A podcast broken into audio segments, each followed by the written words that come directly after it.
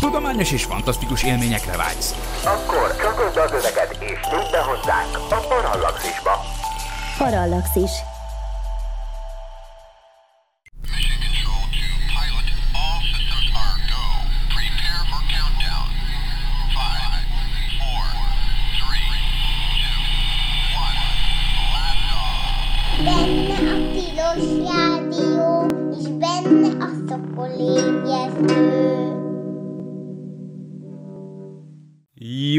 Reggelt, jó reggelt kívánok! Ez itt valóban a Tilos, Tilos Rádió a 90,3 MHz-es frekvencia modulált sávon, illetve a tilos.hu-n, benne pedig a Szokolébresztő című műsor, az űrös műsor. Az én nevem dr. MZ per X, vagyis Vince Miklós, és ez a Tilos maraton jegyében zajló Tilos Rádiós szokolébresztő adás, ez a mai. Hát bizony Tilos maraton van, amint az, hát a hallgatók bizonyára hallották eddig is, és még rengetegszer fogják hallani ezen a héten, hiszen 18-áig tart a, a Tilos maraton, aminek tulajdonképpen az a célja azon kívül, hogy mindenféle fantasztikus dolog jöjjön létre, és remek tartalmakat hallgassatok, meg. Hát ugye, mint hallottuk a hírekben, személyesen is immár jelen lehet lenni a Tilos maraton Dürer kerti Dürerkerti eh, szakaszában, ugyanakkor azonban az is van, hogy az online térben is meglehetősen aktívak eh, vagyunk, és az a szokorébresztőre is igaz, tehát az egész mai adást arra fűzzük föl, hogy, hogy bizony-bizony a Tilos Rádió működését megtámogatandó remek dolgokra lehet többek között például licitálni a Vaterán. Na most a Vatera, ugye az még mindig létezik, de engem speciál ez megdöbbentett, de a Vatera az nagyon is létezik, rendkívül aktív dolog, annak ellenére, hogy én például évek óta nem jártam ott, de most szétnéztem, és hűha, és igazából arról van szó, hogy ott például a tilos maraton jeligére több mindenre lehet licitálni, konkrétan emléktárgyaktól kezdve sok mindenre, de leginkább egy csomószor műalkotásokra is, és például ilyennek tekinthető az is, amit Rakétafüst kolléga és én létrehoztunk, tehát a szokolébresztő azzal járul hozzá a tilos maratonhoz, hogy, hogy egy marha nagy, tehát hogy, mármint, hogy nagy, tehát hogy egy 60, tehát azért meg kell ezt gondolni, egy 60x50 centiméteres vásznon, tehát ez konkrétan letakarja a mosógépünket, ha eléállítjuk otthon, tehát ezt így, de nem ott tárolandó, mondható, csak úgy mondom, tehát egy 60x50 cent 60, 60 cm 50 cm-es, vagyis 60x50 négyzetcentiméteres festmény, aminek a címe Átszállás az űrben. Na most én, én egyébként hobbiból festegetek ilyen űrfestményeket már egy ideje, de hogy olyan még nem volt, hogy ez konkrétan árverésre kerüljön az egyik, ráadásul ez kifejezetten erre jött létre, tehát ezt így pár nappal ezelőtt hoztuk létre magával Rakétafüst kollégával, aki ugye az, a hat éves, jelen például hat éves szakértő vendégünk, aki most nincs itt, mert hát a munkahelyén van, viszont ugye az van, hogy, hogy hát a festmény ettől még létrejött, és már licit is érkezett rá. Egyébként 25 ezer forintnál tart a licit, ami egyébként maga a kikiáltási ár. Egyébként ez körülbelül háromszorosa a vászonárnak, és a vászon újra hasznosító, de újra hasznosítható, de mindegy, ezen a ponton már vászonár, tehát mindegy, már vászonárnak más sok, de, de hát ugye minden esetre egy nagyon érdekes, szerintem nagyon érdekes jelenetet próbáltam megfesteni rá, illetve Rakétafüst kolléga is besegített, aki az ég, a kozmosz feketeségét dolgozott, ugye, ugye nagyon kitűnően fest egyébként a kolléga. Na most egyébként az van, hogy, hogy ez egyébként a műsornak a reklámjában a Tilos Rádió oldalán, ott is megfigyelhető ez a festmény, és viszont amire gondoltam, hogy hogyan kapcsoltatnak ehhez, hát hogy az, hogy, hogy mi van ezen rajta. Mert hogy ami ezen rajta van, az szerintem egy űrtörténeti érdekesség, és egyébként régóta meg akartam ezt a dolgot valahogy festeni, viszont ugye eddig nem volt rá lehetőség, most erre teremtett egy kitűnő űrügyet a Tilos Maraton, szóval köszönöm, meg az eddigi licitet is köszönöm. 1000 forintos licit lépcsővel megy egyébként, és egészen a Tilos Maraton végéig. Tehát ugye az van, hogy egészen konkrétan még 5 nap és 12 óra van, amíg lezárul az aukció. Azt is hozzáteszi a rendszer, hogy ha az utolsó 5 percben licit érkezik, akkor az aukció újabb 5 percig folytatódik. Ez egy végtelen ciklusnak tűnik innen nézve. Na mindegy, hát legyen érdeklődés, akkor jó. Minden esetre a, a, azt megfigyelhető ezen a képen, vagy aki nem látja a képet, annak elmesélem, hogy ezen arról van szó, hogy egy láthatóan egyébként hát ugye ránézésre is eléggé szovjet jellegű űreszköz kering a föld körüli pályán, és egy űrhajós van űrséta állapotban elé rajzolva, tehát egy ilyen köldök zsinórral az űreszközhöz kötve ott lebeg. Most ez az űreszköz, ez egy eléggé hosszú dolog, tehát úgy is lehetne mondani, hogy egy űrvonat, tehát nagyon, nagyon soknak tűnő különböző űreszköz van egymás mögé kapcsolva, és bizony-bizony ennek az egész rendszernek, ami ilyen formában soha nem valósult meg, bár én konkrétan azt gondolom, és ez az én kis összeesküvés elméletem, hogy szó volt erről a legmagasabb körökben is, a szovjet űrprogramban a 60-as évek második felében, de a lényeg az, hogy ennek bizony a szovjet soha meg nem valósult emberes holdprogramhoz lehetett volna köze. Ugye ide kapcsolódik egyébként, hogy kedvenc filmsorozatunk a, For All Mankind, amiről tavaly volt egy adás, ami azt az alternatív űrtörténet szállat uh, bogozgatja, hogy mi lett volna akkor, hogyha a szovjetek jutnak el először a Holdra. Na, az most jelentkezett a harmadik évad első részével, azt hiszem éppen a múlt héten, tehát ez újra van. Egyébként Konkrétan tavaly nyáron, tehát 2021 nyarán az egyik ilyen Amerikából küldött konzervadásomban volt szó konkrétan erről a az alternatív történelem filmsorozatnak a valóság tartalmáról 2021. júliusában, azt hiszem, és hát a, az volt a címe, hogy for, hát igen, For All Mankind alternatív űrtörténelem, ez volt a címe az adásnak. Visszakereshető egyébként ez is, mint minden más sok helyen, például a Tilos Archívumban, vagy a szokolébresztő sokolebresztő.hu-n, ami most már működő domain. E, a, hála a Parallaxis univerzumnak, akik adjánk alá, adják alánk itt a média felületeket ilyen módon. Például a parallaxis.hu domént is a Horváth Ádám Tamás intézte, aki a kreatív igazgatója az MD médiának, vagy minek. Na, szóval a lényeg az, hogy természetesen azt hogy ez egy tilos rádiós műsor, és ennek megfelelően a tilos rádiónak gyűjtünk adományt ilyen módon, hogy van ez az árverés. Viszont azért, hát nem reklámból fog az egész műsor annak ellenére, hogy tilos maraton van, hanem arról, hogy el fogom mesélni ezt a dolgot, ami soha meg nem valósult szovjet emberes holdprogrammal kapcsolatos, szerintem érdekes dilemmával kapcsolatos. Mondom, ez olyan része lesz az űrtörténelemnek, ami erősen spekulatív. Tehát azért ebben a műsorban rendszerint arra szoktam, amikor űrtörténeti dolgok vannak, akkor eh, elég erős forrás kritikával szoktam dolgozni, és persze a szakértő vendégeink, akikről űrtörténelemről szoktunk beszélgetni, gondoljunk itt Suminski Nándorra, vagy Szentpéteri Lászlóra például, vagy persze Werner Norbira, aki, aki ma igazoltan van távol, mert vizsgáztat, pedig egyébként szerettem volna őt Brunóból bekapcsolni, de majd két hét múlva azt mondta, már jobban rá fog érni, mert addigra minden, minden, mindenkit levizsgáztat a festői morva országban, és már nem lesz több ember, aki vizsgázna, és akkor majd akkor itt lesz. Na, szóval a, a lényeg az, hogy mindezek a szakértők nagyon figyelnek arra, hogy nem mondjunk hülyeségeket. Tehát, hogy például, ami mondjuk ilyen Hát, vannak ilyen űrmendemondák, amiknek nem igazolható a valóságtartalma, nem mondhatjuk, hogy hát megfelelően alátámasztott, azokról általában, hát ha szót is ejtünk, akkor ezt mindig kitesszük azt a, hogy hívják ott azt a jelzőt, hogy ez most itt annyira, ez most eléggé spekulatív.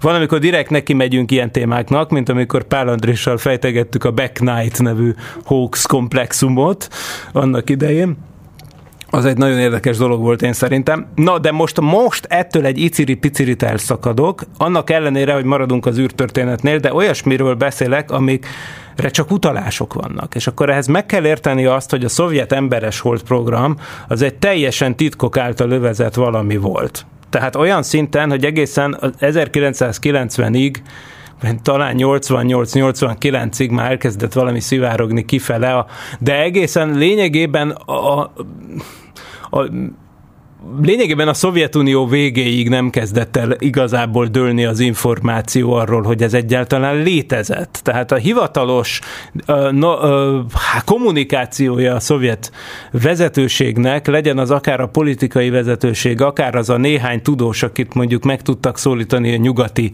újságírók, vagy nyugati kollégák, azok mind-mind azt mondták, a hivatalos vonalat képviselték, ami úgy hangzott, legalábbis miután az amerikaiak sikerrel abszolválták a holdra szállást, hogy náluk ez soha nem is volt cél.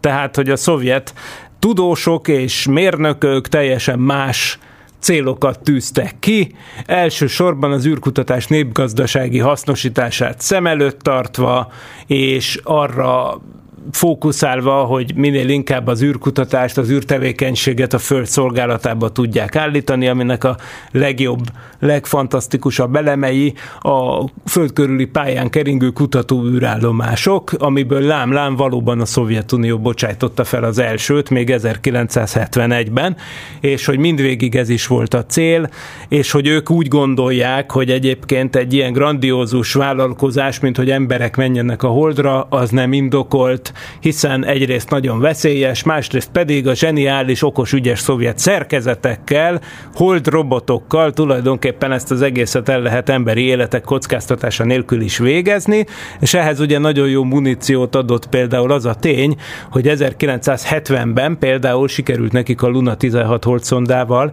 egy önműködő, illetve részint távirányítású űreszközzel mintát hozni a hold porból, és még, még ha csak néhány grammot is, visszahozni a földre emberi közreműködés nélkül.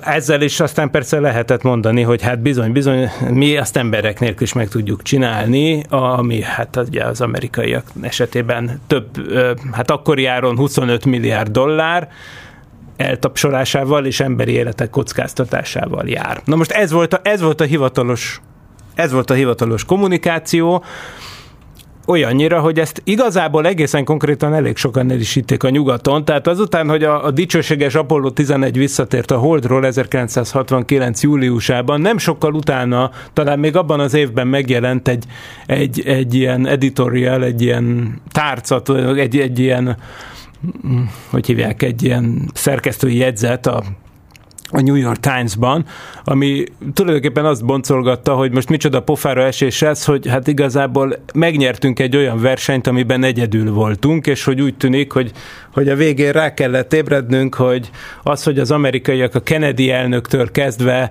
tragikus sorsú Kennedy-től kezdve aztán a Johnson két elnökségén át, egészen ugye a Nixon elnökség legelejéig, ugye azt nyomatták, nyomatták itt ezek az amerikaiak, hogy meg kell előznünk a szovjeteket a Holdon, és lámlám kiderült, hogy a szovjetekkel soha nem is voltunk ebben versenyben, hiszen ők egyáltalán nem is akartak oda menni. Természetesen a New York Times ö, szerkesztőjéhez nem juthattak el akkoriban azok a az információk, amikkel a CIA egyébként természetesen rendelkezett, amik minden kétséget kizáróan mutatták, hogy a Szovjetunió nagyon is készült emberes holdrepülésre, tehát ilyen értelemben a verseny nagyon is valós volt. Olyannyira, hogy ma már nyilvánosak azok a jelentések, és a neten bönkészhetők, amiket a, a CIA, az Amerikai Egyesült Államok elnökének az asztalára letett minden évben. Ez tulajdonképpen egy jelentés a szovjet űrprogram állásáról. Itt egyébként a csodálatos szakember munka van itt, tehát nem arról van szó, hogy itt belsős informátorok eh, árán szerezték az információkat, legalábbis ezekből a jelentésekből úgy tűnik, hanem szinte kizárólag úgymond legális eszközökkel, tehát műholdas megfigyeléssel, tehát meg, például azt, hogy milyen tevékenységek zajlanak a start helyen, a Bajkonurban például, ugye a mai Kazaksztán területén, akkor a kazak SSK a szovjet szocialista köztársaság területén levő nagy űrközpontban, miket látnak a akkor már olyan egyméteres felbontású képeket készítő korona kéműholdak, illetve hát ilyen, ilyen adatokat, mint például, hogy hogyan mozog például a, a csendes óceánon az a flotta, amit a Szovjetunió arra tartott fent, hogy kommunikáljanak az űreszközökkel. Ugye említettem pont a múltkori Scott Carpenteres adás kapcsán, két héttel ezelőtt, hogy a 60-as években az űreszközökkel úgy kellett kommunikálni, hogy, hogy hát eh, ahhoz, hogy hát nem is folyamatos, de mondjuk nem túl nagy hézagos, nem túl nagy hézagokkal tarkított kapcsolat álljon fent a földi irányítás és az ember vezete vagy emberes űreszköz között, ahhoz bizony kellett e, egy csomó hajó is, amelyek szétszorodtak a világ óceánjain óriási parabolantennákkal a tetejükön, hogy ilyen módon tartsák a kapcsolatokat az űreszközökkel, mert ellenkező esetben például rádiócsendbe telt volna a repülésnek a tehát túlnyomó többsége, mondjuk 80 százaléka, ehhez képest mondjuk csak a fele telt rádiócsöndben. Na és akkor persze jó előre lehetett látni, a CIA mindig monitorozta is, hogy ezek a kapcsolattartó hajók mikor mennek ki a szovjet kikötőkből, akkor lehetett tudni, hogy a szovjetek valami űrkísérletre készülnek, ami fontos, és egyébként igen gyakran ez azt is jelezte, hogy olyan kísérletek készülnek, amiben űrhajósok vesznek részt, hiszen elsősorban akkor van fontossága ezeknek igazán. Szóval igen, a CIA ilyen, mondom, relatíve legális forrásokból, meg okos pálya megfigyelésekből, meg ilyesmikből meglepően tökéletes konklúziót vontak le arról, hogy a szovjet holdra szállás mennyire reális. És az 1967-es, 68-as jelentésekben már azt olvashatjuk, hogy az elemzők tudnak arról, hogy készítenek a szovjetek egy óriási rakétát, ami alkalmas lenne embere juttatására a holdhoz, illetve a hold felszínére. Azt is tudják, hogy ehhez megépült az indítóhely Bajkonuron, sőt konkrétan fényképük van arról, amikor egy ilyen az indítóálláson áll. És aztán ö, bizony az, hogy mennyire voltak előre haladva ezek, azt ugye nem lehetett tudni, de azt, azt viszont pontosan tudták, hogy, hogy hát nem jelentették be ezeket a startokat, ami a szovjetek esetében azt jelenti, hogy hát valószínűleg kudarccal végződtek, mert a szovjetek, amikor olyan kud, annyira nagy kudarc volt, hogy mondjuk egy rakéta pályára sem állt, tehát nem jutott föl semmi a földkörüli pályára úgy, hogy azt mondjuk más országok radarjai észlelték volna, akkor igazából be se jelentették. Tehát, hogyha mondjuk, mit tudom én, egy rakéta fölemelkedik 10 méterre, és egy marha nagyot felrobban, vagy akár 100-200 méterre, tehát még tehát bőven a Szovjetunió légterébe történik valami nagyon nagy méretű katasztrofa, például akkor azt hogy nem, nem jelentették be, tehát ők akkor, akkor jelentették be a dolgokat, amikor már biztosra vehették, hogy más országok is észlelni fogják azt. Tehát még akkor is, hogyha az egy kudarc volt, akkor bejelentették, hogy valamit felküldtek, de persze soha nem azt, hogy kudarc, soha nem azt jelentették be, hogy kudarc volt, hanem mindig azt mondták, hogy, hogy felküldtek egy újabb kutató műholdat, aminek a feladatairól aminek, mit tudom én, ilyen, ilyen üres szövegek, hogy itt tudom én, népgazdasági, tudományos feladatokat ö, lát el, a, az üreszköz a terveknek megfelelően működik. Tehát ilyen szintű üres marhaságokat jelentett be a TASZ, vagyis a, a, a szovjet távíró ügynökség. Na most, hát e, ezekből az információkból, ilyen hiányos információkból, meg abból, hogy ugye nem látták a rakétákat a starthelyen, de nem jöttek ilyen hírek, az amerikaiak helyesen kikövetkeztették, hogy, hogy hát alig, ha nem itt egy kudarc sorozatról van szó. Tehát, hogy a szovjetek azt a rakétát, ami az amerikai Saturn 5-tel E, egyenértékű, amit az amerikai jelentésekben J1-nek neveznek, ma már tudjuk, hogy a szovjetek ezt N1-nek nevezték, ahol a noszityel hordozó kifejezésnek a rövidítése az N. Na most, e, hát hogy ez, ez igazából nem jutott el az űrbe sem. Viszont az amerikaiak nagyon is tudtak erről, azt viszont és még egyszer a CIA jelentésekben azt látjuk, hogy ezek a nagyon korlátozott adatok alapján teljesen helyes következtetés vontak le arról, ma már úgy látjuk, hogy mikor, mi lett volna a realitás. És azt írják, már 67-ben azt írják, hogy nem tűnik reálisnak a szovjet emberes holdra szállás 1971-72 előtt. Esetleg, ha nagyon nyomulnak, akkor lehet 1970, de 1969 semmiképp félelmetesen jól belőtték ezt az amerikaiak. Tehát ez valóban így volt, tehát a, a, amikor már a sok kísérlet, és egyébként ez konkrétan az, hogyha belegondolunk, hogy ez az N1 rakéta, ez egy mennyire komplex rendszer lett volna, milyen rengeteg hajtóműnek, milyen újfajta technológiákat kellett alkalmazni. Az első alkalom lett volna többek közt, amikor egy fedélzeti számítógép van egy szovjet rakétán egyébként, és egy, egy Kord nevű irányítórendszer, ami a rengeteg kb. 40 darab kis hajtóműnek a forgatásáért felelős. Tehát egy igazi rakéta szörnyeteg volt, és nagyszerű tervezés eredménye végül is, csak hát nyilvánvaló, ahogy ezt például mostanság is láthatjuk mondjuk a, a Starship kísérletek sora, sorozatában, amiket a SpaceX hajt létre, hajt végre Boca Chicában, ott Texasban, hogy hát azért nyilván ez nagyon sok kiérlelést igényel, és hát igazából semmi meglepő nincs abban, hogy az N1 rakétával összesen végrehajtottak négy startot, az nem sok amúgy, és mind a négy az kudarccal végződött. Most az első ilyen start az 1969. februárjában volt, természetesen emberek nélkül.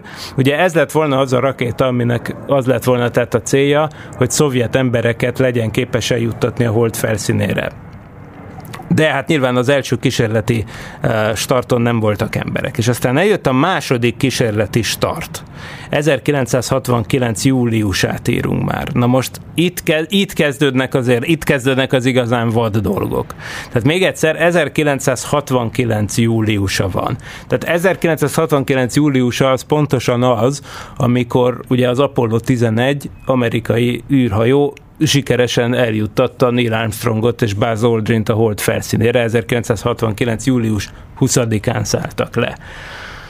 Viszont a, a szovjetek a februári kudarcból, amikor ez az N1 rakéta ez nem tudott, tehát lényegében visszapottyant a földre, ez volt az első kudarc. Egészen konkrétan az történt, hogy, hogy, hogy egy hogy ez a Cord nevű vezérlőrendszer, amit említettem, abban valami uh, kis rövidzárlat keletkezett, aminek köszönhetően a 12-es számú hajtómű uh, kikapcsolt, és emiatt aztán valahogy ezzel összefüggésben uh, bekapcsolódott egy másik hajtómű. Ugye ez nagyon hasonlóan a Saturn 5-höz egyébként rengeteg hajtómű van egy ilyenen, vagy a Saturn 5 kevés, de ezen rengeteg, de a Saturn 5 hasonlóan ugye az van, hogyha az egyik hajtómű kikapcsol, akkor egy automat robotika automatikusan átkapcsol a vele szimmetrikusan elhelyezkedő másik hajtóműre, hogy, iga, hogy igyekezzenek kom, ö, kompenzálni a kiesett hajtást, és hogy egyrészt, hogy ne kanyarodjon el az űrhajó. Ennek megfelelően ugye az az eljárás, hogyha az egyik oldalon kikapcsol egy hajtómű, akkor a, ennek megfelelően ugye az az eljárás, hogyha az egyik oldalon kikapcsol egy hajtómű, akkor a vele szimmetrikus oldalon levő másik hajtóművet is ki kell kapcsolni, ugye, mert különben olyan forgatónyomaték ébredne, hogy az űrhajó, az el, űr, a rakéta eltérne a pályájától. Tehát ennek, és ennek, ez, ennek megfelelően egyébként a többi hajtóműre meg több kakaót kell adni hogy, hogy ugyanazt a tolóerőt azt tudják tartani.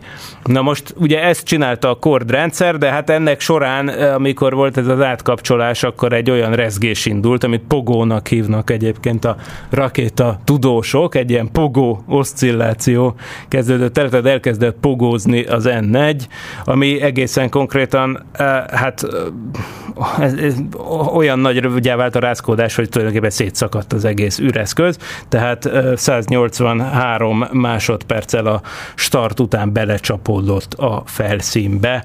Nagyjából olyan 50 kilométerre a starthelytől. Tehát ez volt az 1969. februári kudarc, de úgy, ért, úgy érezték egyébként, hogy akik fejlesztették ezt a rakétát, hogy, hogy hát azért nézzétek, hát azért valamennyit tanultunk ebből. Tehát azt mondták, hogy oké, okay, rendben fussunk neki még egyszer és mivel hogy úgy érezték, hogy, hogy hát meg, végül is rájöttek, hogy mi volt a hiba, ezért felsejlett az az ötlet, hogy a következő starton már emberek is legyenek.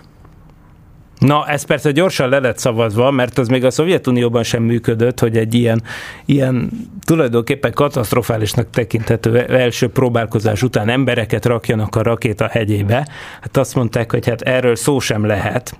Ugyanakkor azonban felmerült egy érdekes ötlet, és akkor itt, itt kapcsolunk rá a festménynek a témájára.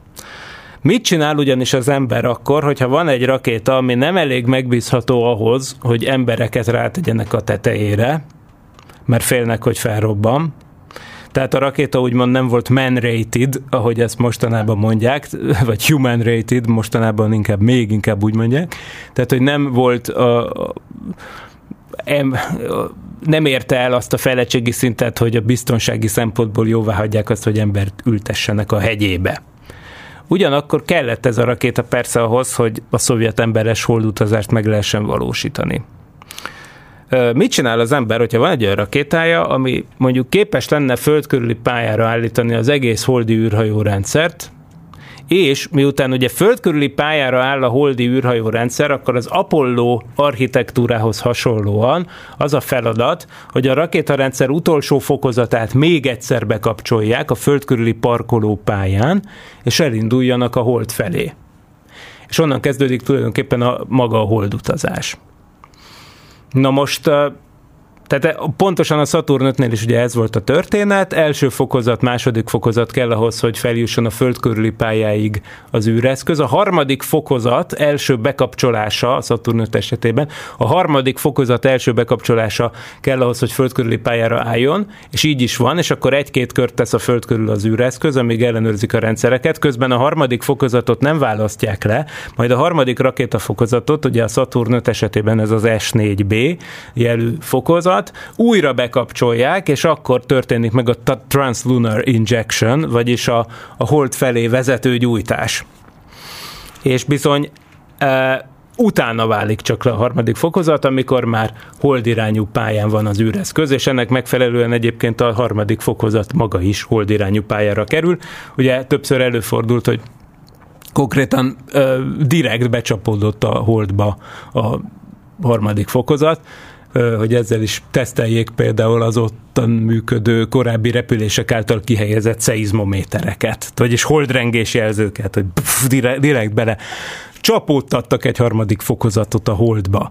Tehát a harmadik fokozata a rakétának az kétszer gyullad be, egyszer azért, hogy földkörüli pályára eljön az egész kóceráj, és másodszor pedig azért, hogy elinduljon a hold felé.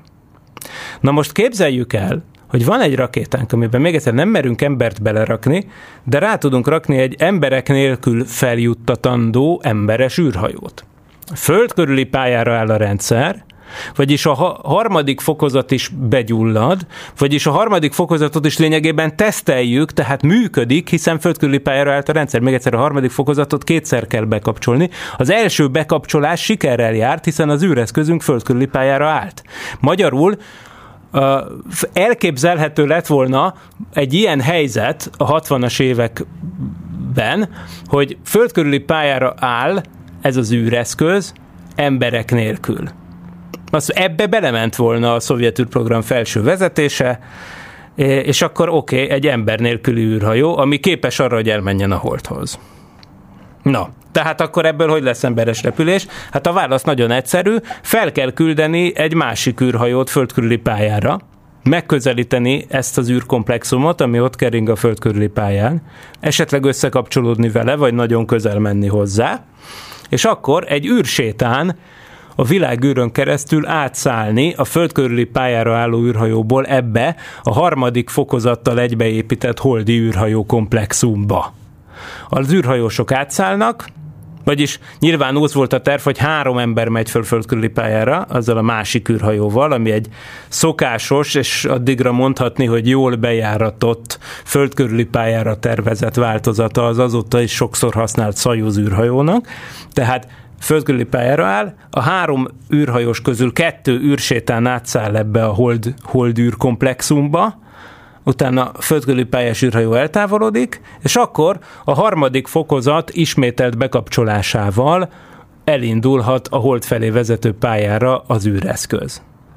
Ezt a koncepciót úgy hívták, hogy pacátka, ami egy orosz szó elméletileg olyan segédet jelent, aki segít a lovasnak felszerszámozni a lovát, meg beülni a nyerekbe. Nem tudom, hogy van erre magyar szó, nem tudom, annak ellenére, hogy lovagoltam annak idején egy-két évet, de most ilyen terminus technikus, hogy ezt a lóra felülő segédet, a, a, nem tudom, hogy ennek volna, nem, erről nem hallottam.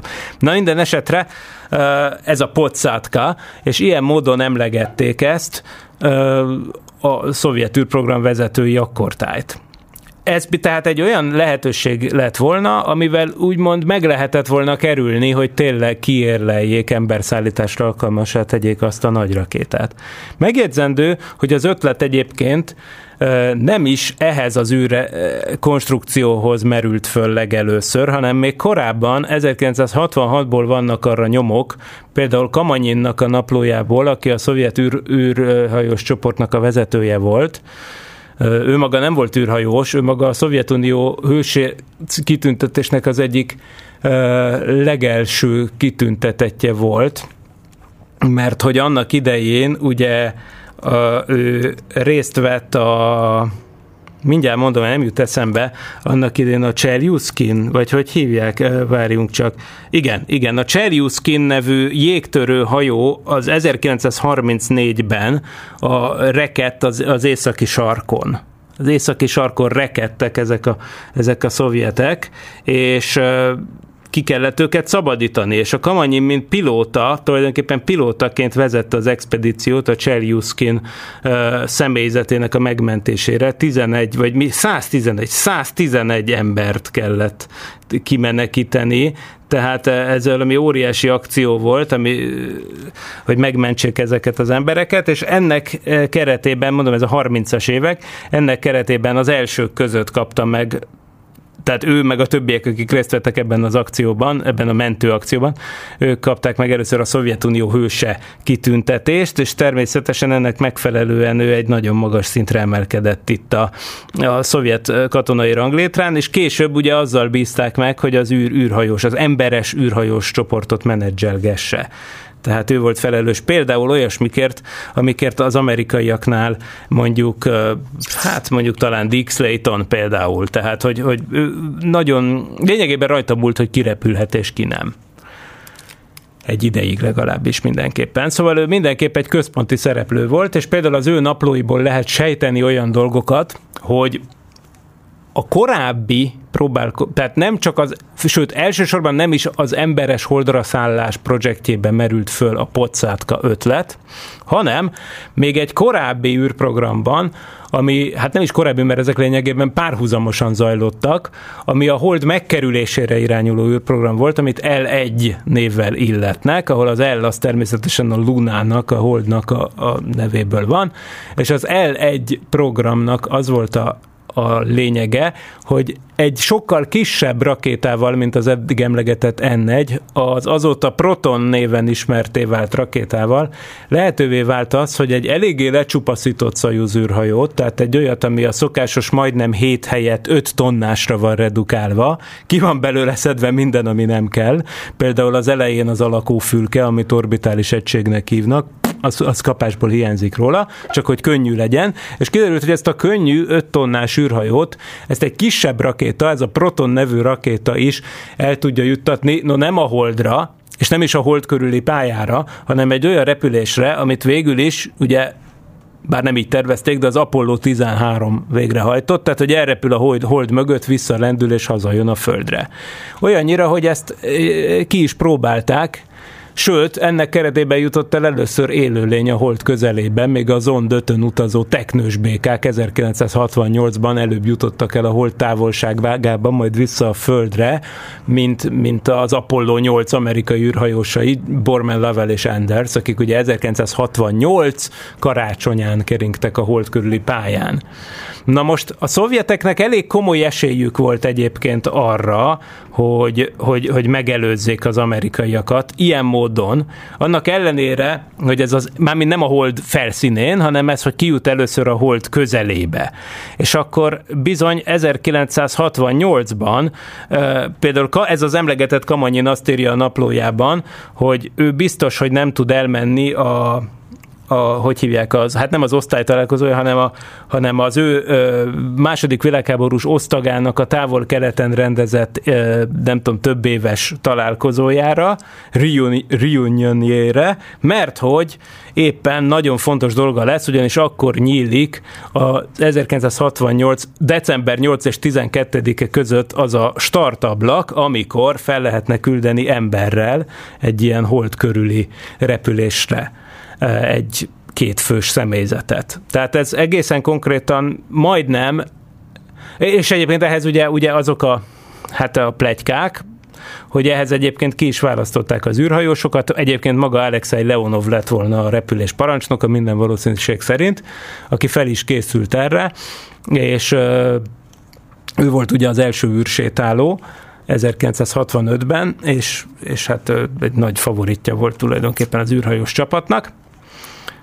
Végül a pártvezetés nem engedélyezte ezt a repülést, túl kockázatosnak ítélték, éppen a Proton rakéta miatt egyrészt, meg egy, az L1-nek az irányító rendszere miatt, úgyhogy végül is nem ment föl semmi, és végül is az Apollo 8 lett ilyen módon az első hold közelébe jutó emberes űrhajó. De még egyszer, az L1 terv az ez egy másik terv volt, egy kisebb méretű rakétával, egy kisebb méretű űrhajóval, nem tudott volna leszállni a holdra, de ott is felmerültek megbízhatatlansági problémák a rakétával, és ott is előkerült a Pocsátka ötlet, sőt én azt mondanám, hogy először ott került elő, mert hogyha megvizsgálják, és nyugati szakértők megvizsgálták, és akkor elsősorban itt egyébként a, a VIK-nek a nevét kell meg, megemlíteni, aki a, most gondolkozom a, a nevén. Neki, Charles, igen, Charles Wick és, és Peter Persavento. 2004-ben írtak a Quest című űr újságba egy, egy elemzést, amiben például megvizsgálták ezeknek az L1 űrhajóknak, amik ugye ember nélkül, tehát teknősökkel, stb. stb. repültek Zond álnéven, a Zond az azt jelenti, hogy szonda oroszul, tehát ugye ilyen módon ezek hold szondák voltak, Szóval, hogy megvizsgálta az ezekről készült képeket, és érdek, és, és ugye vannak ezen az űrhajón furcsaságok. Egyrészt az, hogy bár az előbb emlegetett dolog, hogy földről fölmenjen, megkerülje a holdat, visszajön a földre, az nem indokolja, de úgy látszik a képeken, mintha ezeken lenne egy igla nevű dokkoló antenna, vagyis egy dokkoló radar, ami ahhoz kell, amikor űrhajók összekapcsolódnak. Hát ez furcsa, mert a repülés előbb általam ismertetett tervében nem szerepelt ilyen. Aztán a másik, a másik ötlet, az meg az, hogy ugyanezeken a képeken valami gallérszerű furcsaság vehető észre az űrhajónak az elején, ami eléggé hasonlít egyébként megjelenésében ahhoz, amit a szovjetek korábban a Voszhod programban éppen Leonov űrsétáján már kipróbáltak, ami nem más, mint egy felfújható légzsilip. Na most mind a kettő dolognak csak akkor van értelme, hogyha azt hiszük, hogy ezt a pocátkát ott is komolyan fontolgatták, vagyis hogy fölmegy egy másik űrhajó, megközelíti a hát nem túl megbízható rakétával földkörüli pályára állított űrhajót, és akkor űrsétán átjut az ember az egyikből a másikba. Most ehhez, a meg, ehhez előbb meg kell közelíteni az űrhajót, ahhoz kell a dokkolóradar, másrészt az átszálláshoz pedig ugye szükséges a zsilipelés, mert a szovjet űrhajókat nem lehetett csak úgy kinyitni, mint például az amerikai Geminit vagy Apollót, hogy kinyitod az ajtót és dehermetizálod a kabin, mert az elektroncsöves rendszerek azok léghűtést igényeltek, és emiatt ugye az van, hogy nem lehetett teljesen dehermetizálni a lakóegységet tehát mindenképpen szükség volt valamiféle zsilipre, hogyha egy átszállási műveletről van szó. És állítólag elképzelhető, hogy a zond, vagyis el egy űrhajók elején levő furcsaság, ami úgy néz ki, mint egy gallér, még egyszer meg valami furcsa doboz, ami kiáll az elején, az bizony-bizony lehet egy ilyen felfújható zsilipkamra is ami tehát azt, meg ott van ez a dokkoló antenna, mind a kettő arra mutat, hogy bizony-bizony a pocátka ötletet már ott is forgatták. Na most 201 84 40, vagy hülyeséget beszélek. Ha, véletlenül a Magyar Asztronautikai Társaság régi telefonszámát mondtam. Úgy látszik, ezeket az emlékeket hozta elő most ez a téma, de az igazi adás telefonszám az egyébként ugye 215 37 73, és még egyszer tilos maraton van, ami azt jelenti, mondom a most bekapcsolódóknak, hogy nyugodtan tessék szépen licitálni a festményre, ami pontosan erről a hajmeresztő űrmanőverről készült, a rakétafüst kollégával együtt, átszállás az űrben a címe, megtalálható a Vaterán, hogyha beírja az ember, hogy tilos maraton, jótékonysági árverés a tilos rádió javára, ott bizony, bizony, bizony megtalálható ez is, már 300-an pillantottak rá.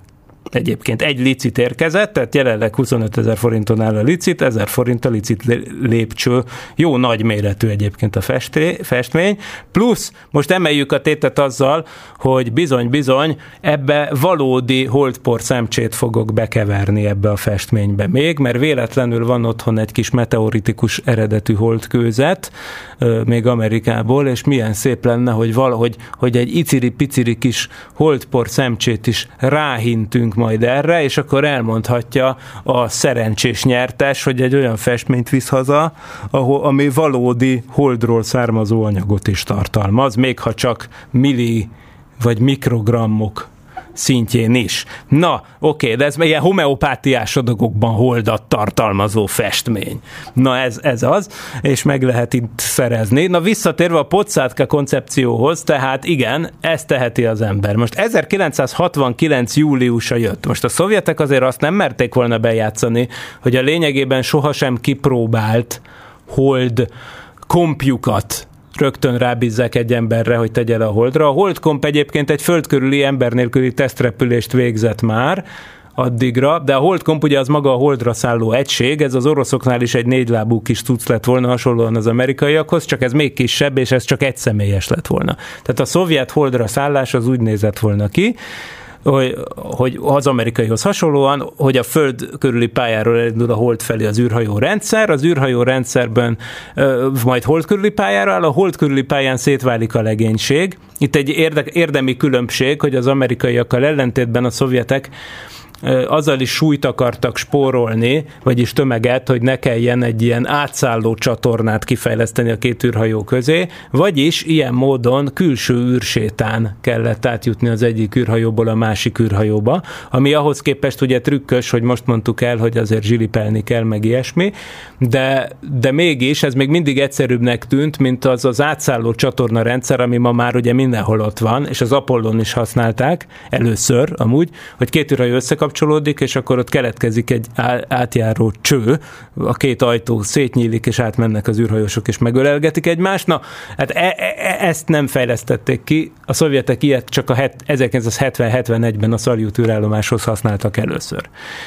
Viszont a szovjetek földkörüli pályán egyébként 1969. januárjában nagyon is kipróbálták az átszállást, tehát azt, hogy két szajúz űrhajó összekapcsolódik, és akkor az űrhajón kívül átszállnak az űrruhában, és akkor a, az, ezt megcsinálták, tehát felment a Szajúz 4 egy űrhajóssal, aztán másnap a Szajúz 5 három űrhajóssal, és a háromból kettő űrhajós a Szajúz 5-ből átszállt a Szajúz 4-be űrsétán keresztül, és a másik űrhajóban jöttek vissza. Tehát ezt nagyon, nagyon egyértelmű most már, hogy ezt a szovjetek ahhoz dolgozták ki, hogy a Hold programjukat meg tudják csinálni, hiszen már eleve még ha nem is lenne ez a pocátka, már a hold körüli pályán ugye ilyen módon kell átszállni az űrhajójukból a holdkomba, tehát ez a külső űrsétás átszállás, ez mindenképp kell. De hogyha most a pocátka szemüvegén nézzük az egész ö, januári, 1969. januári Soyuz 4-5 repülést, akkor bizony az van, hogy, hogy hát igen, Tulajdonképpen ez egészen úgy néz ki, mint maga a pocátka, tehát két szajúz űrhajó szerűség megközelíti egymást, és a három űrhajósból kettő átszáll a másikba. Ez pontosan ugyanaz, amit akár az L1-es, akár a holdra szállós jellegű verzióban csinálni kellett volna földkörüli pályán. Na most még egyszer, a 69 júliusa, amikor eljött, akkor túl voltak egy sikertelen egy starton, és azért a holdkompal nem raktak volna le embert. Viszont fel, felsejlhetett a mesterterv a szovjet űrprogram vezetőinek a fejében, hogy egyrészt, egyrészt itt van a Babakin féle űrszonda program, amit akkor már lényegében a Q befejezéshez közeledett a fejlesztés, vagyis az az ötlet, hogy ugye, amit mondtam is, meg is valósítottak 1970-ben, hogy leszáll egy űrszonda a Holdra, és mintát vesz a holdporból, majd hazahozza a Földre. Egy ember nélküli űrszonda. És éppen 1969. júliusára egy ilyen el is készült, ez lesz majd a Luna 15. És ugyanezzel teljesen egyidejűleg ott volt az N1 következő startra készen. Felmerülhetett az ötlet, hogy az N, erre az N1-re a már kiérlelt L1-et, tehát a hold körberepüléséhez Oppá, jaj, na most ezt fölveszem, aztán majd megpróbálom minden folytatni. Halló, Szokolébresztő. Halló, halló, szép jó napot is Jó reggelt. benneteket, pontosabban téged és a kollégát is, aki most ugye a munkahelyén van. Így van. hogy felmerült a, a kérdés itt a festmény kapcsán és a bejelentésed kapcsán, hogy az a holdról származó felbecsülhetetlen értékű ö, részecske, az nem sugároz-e Á, ö, nem, nem. káros, káros dolgot, Nem. mert hogy ugye kín az űrben ott, ott különböző sugárzások, például gamma sugárzás, mint Így van. tudjuk, kacsintás, meg ilyesmik vannak. Mhm. Tehát, hogy ez nem Nem ártalmas ez, ér. nem ez, ne tartson vissza Ö, senkit. Köszönöm, nagyon jó észrevétel. Nagyszerű. Igen, Nagyszerű. ezek-. Köszönjük szépen. Hát akkor valószínűleg beszállunk majd. Jó, a- fantasztikus. Mert így, így a- Most egy kicsit szétesel, de szerintem ki tudjuk extrapolálni, hogy, hogy mit mondhatsz. most Na igen, kicsit megszakadtunk, úgy tűnik. De a lényeg az, hogy nagyon köszönjük, nem sugároz, és még 5 nap 12 óra a licit, úgyhogy a megfelelő pillanatban mindenki tegye meg a tétjét. Köszönjük szépen. Egyébként nagyon jó. Ugye ez egy holdi meteoritnak a darabja, ami azt jelenti, hogy olyan ami összetétele alapján lehet tudni, hogy a holdról származik, viszont ugye meteor formájában esett le, tehát valamikor egyszer évezredekkel ezelőtt belecsapódott valami a holdba, és itt egy telefon. Haló? 2022-ben egy adásba Igen? lehetőleg egyszer telefonálj be. A milyenképpen egész biztosan. Figyelj! 2022-ben egy adásba lehetőleg egyszer telefonálj be. A milyenképpen egész biztosan. Figyelj! 2022-ben Ez mi? Jó, ezt nem tudom mi. Valami, valami végtelen ciklusba került. Na, oké, minden esetre, hát sajnos most ezzel így el is ment egy kicsit az idő, úgyhogy a helyzet a következő. Ö, a, hol tartottam? Jaj. Szóval az volt, hogy, hogy igen, hogy a hold körüli Na, szóval ott volt 1969. júliusa, az volt a koncepció, hogy el lehet jutni uh, talán nem a Holdra, de egyrészt a Holdra elmegy a kis leszálló egység ember nélkül, és összesöpör egy kis holdport, és hazahozza a Földre, hogy legyen a festményben mit belerakni. Ugye ez volt az egyik, egyik dolog, és ezzel egyidejűleg egy emberes űrhajót az N1 hold körüli pályára állít, tehát ugyanazokban a napokban szovjet emberek keringenek a hold körül, és egy szovjet űrszonda holdport hoz a Földre, a Luna 15. Hát ez lett volna a fantasztikus elképzelés. És ehhez viszont, persze, mivel hogy ez volt az N1 második startja, ezért ezt óvatosan kellett elő, volna előadni, ami azt jelenti, hogy bizony a potszátkára lett volna szükség. Vagyis arra, amit a festmény mutat. Tehát, hogy a föld körüli pályára állt volna ez az érdekes űrhajórendszer, ember nélkül természetesen, mert az N1 az ugye egyszer repült, és akkor is felrobbant. De ha a földkörüli pályára fel lehetett volna szenvedni a harmadik fokozat holdűrhajó komplexumot, akkor másnap felment volna egy szovjet űr trojka, vagyis egy háromtagú személyzet, amiből kettő átszállt volna űrsétán ebbe az űrhajóba, ahogy ezt a Soyuz 4-5-tel kipróbálták egyébként 1969. januárjában, szétválnak az űrhajók, bekapcsol a hold komplexumnak a rakétája, vagyis az N1 harmadik fokozata, és irány a hold körüli pálya. Ott eltöltöttek volna néhány napot, fényképeztettek, kutatgattak volna, miközben a szovjet másik rakétával indított Luna 15 automata szonda mintát vett volna a holdból, és egyszerre kb. a két dolog visszatért volna a földre, tehát a mintakabin a hold felszínéről, meg a hold körüli pályán kutatgató kozmonauta kettős, ugye az visszatért volna, és mindeközben talán mindvégig a föld körüli pályán keringett volna, a másik űrhajóban maradt egy ember, ugye, mert az ugye három ember elment volna föl, kettő szállt volna át a holdhajóba, a harmadik az ott maradt volna, tehát ilyesmi, i- i- ilyesmi bizony-bizony abszolút benne lett volna a pakliban. Ez még mindig nem szovjet ember a Holdon, de ez olyasmi lett volna, hogy hát egy nagy adag szerencsével ezt 1969. júliusában, vagyis akár az Apollo 11 előtt néhány nappal végre lehetett volna hajtani, és akkor persze azok már így összemosódnak az emberek fejében, hogy jaj, most akkor izé kihozott mintát a holdról, kiszállt le, ki az, aki ténylegesen sétált, ki az, aki csak keringet körülötte. Szóval hát igen, ez egy érdekes koncepció lett volna. Egy kétségbeesett próbálkozás, végül is. Természetesen nem valósult meg még ez sem, nem tudjuk, hogy ezek az ötletek meddig jutottak el valójában, mert a keserű igazság az, hogy július 3-án, 1969. július 3-án sor került az N1 második kísérletére, ám de az olyan szintű kudarccal minősült, ami me- vagy olyan szintű kudarcnak bizonyult, ami mellett még az előző startkudarc is teljes mértékben eltörpült, ugyanis igazából a rakéta csak felemelkedett néhány száz méterre, tehát még alig volt igazából az indítóállvány fölött, amikor óriási robbanás ban megsemmisült, olyannyira, hogy magát a start helyet is megsemmisítette. Tehát egy olyan mérték, egy, egy, egy kisebb, egy kisebb tak, taktikai nukleáris atombombának a robbanásával felérő robbanás rázta meg Bajkonurt. Ezt egyébként az amerikai kéműholdak is megfigyelték, no nem magát a robbanást, hanem utána, hogy egyik nap azt látták, hogy megsemmisült a starthely és egy robbanás nyomai láthatóak. Tehát az amerikaiak ilyen módon már néhány, még egy héttel az Apollo 11 előtt már tudhatták, hogy végül is az Apollo 11-et nem fenyeget ilyen módon veszély. Ugye a projekt másik fele a Luna 15, tehát az ember nélküli holdporgyűjtő holdszonda, az elindult.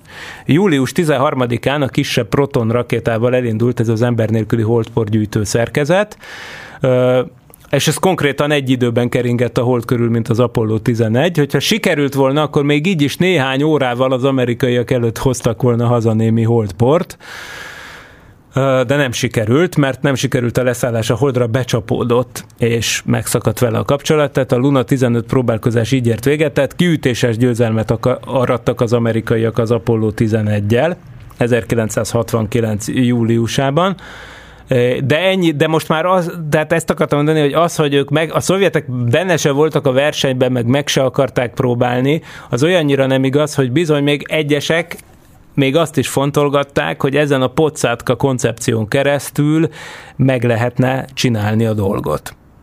És akkor, és még ehhez hozzáteszem az én kis furcsa összeesküvés elméletemet, hogy volt egy űrrepülés még abban az évben, 1969-ben, amit én igazából sose értettem igazán, ez a szovjet Soyuz 678 repülése 1969. októberében, amikor nem is kettő, hanem három személyzetes űrhajó keringett föld körüli pályán egyszerre. Mondtam, hogy a Soyuz 4-5-tel kipróbálták a két űrhajó összekapcsolódását és az átszállását, ez rendben, de a Soyuz 678 miatt úrónak kellett egy harmadik űrhajó. Ez egy igazi rejtély, és mivel hogy a küldetés az nem volt teljes siker, azt tudjuk, hogy a tervek szerint kettő űrhajó összekapcsolódott volna, és a dumák szerint, hogy a küldetés az nem volt teljes siker, azt tudjuk, hogy a tervek szerint kettő űrhajó összekapcsolódott volna, és a dumák szerint a harmadik megfigyelte volna kívülről ezt az összekapcsolódást, de, de hát azért ez mégiscsak azért lássuk be, hogy ez, ez egy elég, furcsa repülési terv. Nekem az a személyes összeesküvés elméletem, hogy a pocátka ötlet az még elérdegélt egy darabig, és hogyha belegondolunk, hogy a holdra szálláshoz használt pocátka során előállhat olyan helyzet, hogy egyszerre három űrhajót kell a Földről irányítani, tehát egyrészt azt, hogyha a földkörüli pályán marad még tovább, akkor azt, ami fölviszi az űrhajósokat ugye az átszálláshoz, az az egyik űrhajó. Aztán a hold felé menő űrhajó rendszer az igazából maga is két űrhajóból áll, mint mondtuk, tehát a hold körül keringő űrhajó, meg a holdra leszálló holdkomp. Tehát a teljes, teljes N1-es pocátkás teljes holdra szállós koncepcióban, ami talán esetleg egy-két év múlva megvalósulhatott volna, akkor abban három űrhajót kellett volna egyszerre távirányítani, vagy egyszerre tartani velük a kapcsolatot, a három űrhajóssal, és a három űrhajóval, tehát ez konkrétan úgy nézett ki, hogy egy-egy ember lett volna egy időben mind a három űreszközben. Az egyik föld körüli pályán, egy a hold körüli pályán, egy a hold, holdon, vagy a hold felé leereszkedő, vagy onnan felszálló pályán. Tehát ez mindenképp egy irányítás technikai bravúr volt, és talán ki akarták próbálni ezt is, hogy képesek-e arra, hogy egyszerre három emberes űrhajót távirányítsanak, vagyis irányítsanak a Földről. Na hát ez egy elképzelés. Valójában nagyon sok kérdőjel van az 1969. októberi Soyuz 678 repüléssel kapcsolatban és nem tudom, hogy egyáltalán éle még az azon levő űrhajósok közül valaki. Sajnos attól tartok nem, de majd ennek utána nézek. Egyébként az egyik űrhajós, aki abban részt vett, az Valeri Kubászov volt, akivel én többször is találkoztam szerencsére de hát már ő is elhunyt. Ugye ő volt az, aki később Farkas Bercinek a parancsnoka is lett. Na de hát a műsoridőnk az lejárt, tehát éljen a tilos maraton, lehet licitálni a festményünkre is, ami a pocátkáról szól, tehát a címe átszállás az űrben, szóval, és még nyomokban egy leheletnyi holdport is fog tartalmazni, mm, és igen, ennyi. Véget ért az adás kettő hét múlva jelentkezünk, hogyha Werner Norbi-nak nem jönnek közbe utóvizsgázók, vagy én nem tudom, még akkor ő, ő vele fogok beszélgetni két hét múlva. További szép napot és jó hetet kívánok mindenkinek. Sziasztok!